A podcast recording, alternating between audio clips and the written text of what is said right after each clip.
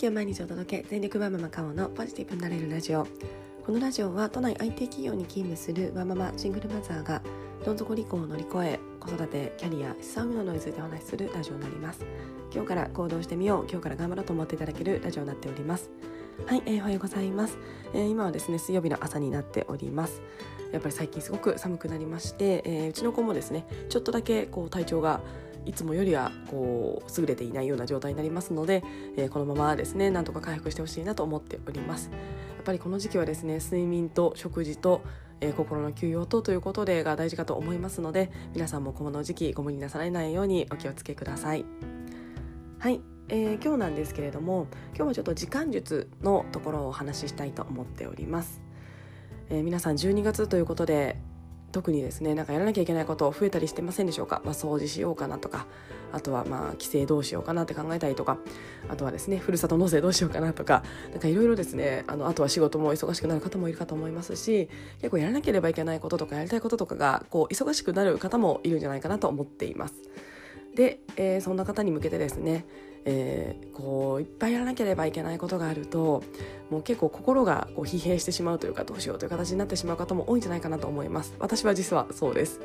えー、そんな私なんですが、えー、ちょっとですねいろいろ工夫をしながらこの忙しい時期を乗り越えて乗り越えていきたいと思っておりますのでそんなお話ししたいと思っています。それではよろしくお願いいたします。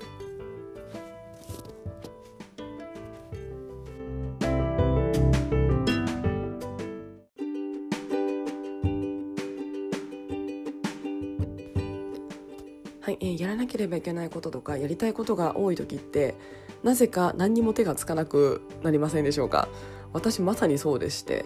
えなんかいろいろですねやりたいことやらなきゃいけないことがたくさんあるのになんかどこから手をつけていいかわからないみたいなことに時々なります。えこの数日もまさにそうでした。でですねなんかこう時間を作ろうと思えば作れるのになんかえじゃあこの時間何やったらいいんだっけとかですねなんか変にうまくできなくてなんかこう時間の使い方下手だなと思っています。私でいくとああ本の執筆したいなとかあでもこれのノートも書いておきたいなとかあと何々さんにこれ返信しなきゃいけないなとかあとちょっといろいろやりたいことがありましてえこのこれもどうしようかなとかですねなんかいろいろ頭の中がごちゃごちゃごちゃごちゃしております。えー、でそんな時ってせっかく例えば30分空いたってなってもえこの30分どうしよう？え本書こうかな？いやでもな30分じゃ本書けないしなとか。なんかですねなんか最近ちょっとうまくいってなくてこう良くないなと思っております。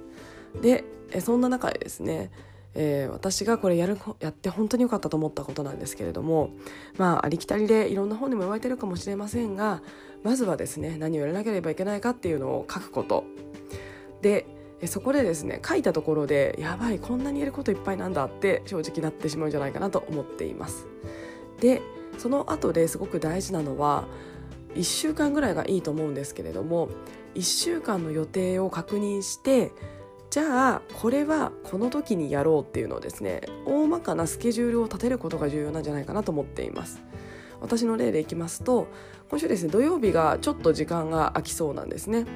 えー、なのでその土曜日に一番時間のかかる本の執筆をやろうと決めています。もちろんですね毎日ちょっとずつできたらいいんですがなんだか他がいろいろあってできないのでもうですね土曜日にやる。もうこの空いてる時間数時間は本だけをやるということを決めましてそうするとですね私のやりたいことやらなきゃいけないことの大きい玉である本の執筆っていうのがまあ一旦仮で消えるんですよね。なのでその状態でじゃあ金曜日までは他のことを終わらせておこうということでなんか1個大きいものが消えたりあとですね金曜日のこの時間もちょっと空きそうだなみたいな木曜日もここはいけそうだなみたいな空いてる時間を可視化をしてじゃあそこにはこれをやっとくとうまくパズルがはまるなみたいなやっぱり1週間ぐらいの全体スケジュールを引くっていうのは本当に重要だなと思っています。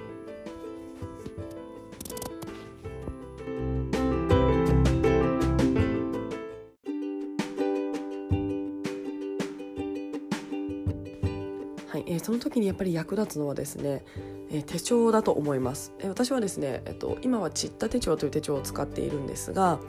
えー、何のページが一番いいかというと、えー、見開きで1週間の時間軸あのバーチカルっていうんですかねバーチカルの予定が書けることが本当にいいと思っています。そうするとですね時間でこの時間は私に空いているなっていうのが可視化できるんですよね。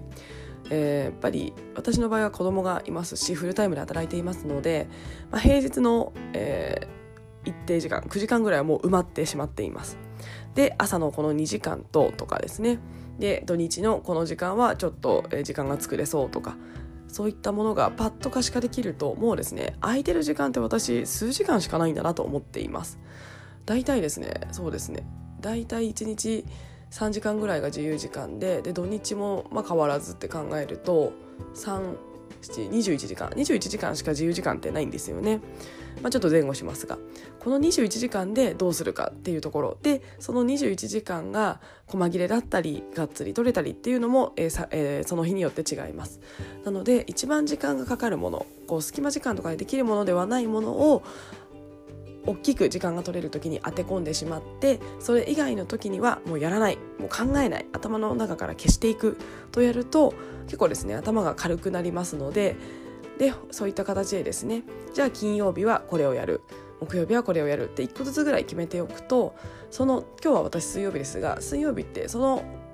えー、木金土でやろうと思ったことって頭から消えているので本当に心がすっきり軽くなっているような状態になります。で手帳を見ればあ今日はそうだこれやらなきゃいけないんだなみたいな形を思い出しますのでやっぱりですねこう1週間のやりたいことやらなければいけないことの大まかなスケジュールを決めておく、まあ、家事とかそういったルーティンは置いておいてそれ以外の時間をどう生かすかというところでいくと1週間の大まかなスケジュールを決めるというのは、えー、すごく有効なんじゃないかなと思っています。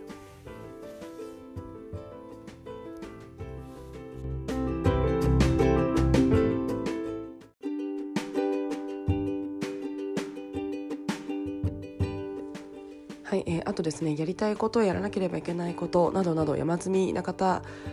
に特にお伝えしたいんですけれどもまた新たなですねやらなければいけないこととかって結構入ってきませんか、これですね仕事も一緒だと思うんですけれども私はですねこれをもうすぐやるっていうのがいいんじゃないかと思っています。えー、これは以前ですねツイッターか何かに見たんですけれども一番やっぱり仕事が、えー、いい、まあ、できるのはこうタスク化しないことだみたいなことを書いてありましてそうだなってすごく実感しました。このですねやりたいこととかやらなければいけないことを書く時点でここにリストがやっぱり増えちゃうとですね結構心って圧迫されちゃうんですよね、まあ、なのであのその飛んできたものがどれぐらいの大きさかによりますが軽度なものだったらもうすぐに手をつけてもうやってしまうやらなくしてしまうそしてこのリストに乗らなくしてしまうっていうのが自分の心をですね安定させる一個なんじゃないかなと思っています。で私これですねすごい上司が私の上司がもうすごくあの素敵なことを言ってましてもうですね優先順位とかそんなの無視って言ってました私の上司はもうですねやらなきゃいけないことたくさんあるんだから目の前に来たものをとにかく打ち返すんだって言ってまして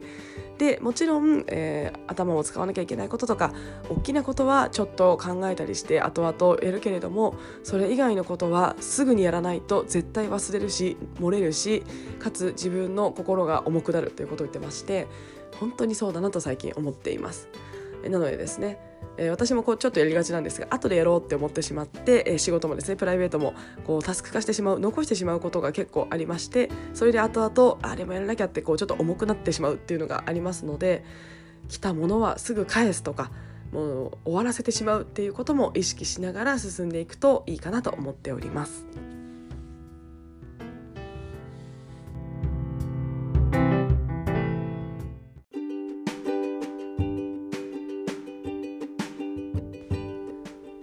今日はですね、えー、これから12月師走ということで忙しくなってくる方もいるかと思いますしもう忙しい方もいるかと思います。そんな方に向けてですね、えー、時間の使い方、まあ、1週間のスケジュールを大まかに把握をして途中からやらなきゃいけないことがたくさん出てきたらそれは、えー、そのタイミングで処理してしまおうというようなお話をさせていただきました。どなたかの参考になったら嬉しいなと思っております。これですね私本当に仕事のスケジュール管理時間の使い方と、ま、プライベートの方もなんか本当に一緒なんじゃないかなと思っております。なのでですね本当に1日は24時間しかありませんのでいかに効率的にいかに楽しいことをできるような時間を増やすということが大事かと思っておりますので一緒にですね忙しい日々を過ごしていけたらなと思っております。はい。えー、それではですね私はこの後は朝ヨガに、えー、行きたいと行きたいというか家ですがやりたいと思っております。やっぱりですねこう最近ちょっと在宅勤務もたまにあるので運動不足でちょっと太ったかもということが気になっておりますので、えー、まあヨガで痩せるわけではないですが、まあ、体のことをこう意識をして、えー、習慣化他の習慣ですねちょっとお菓子を控えるとかパルムを控えるとかそういったところに結びつけていきたいと思っております。それでは今日も聞いてくださいましてありがとうございました。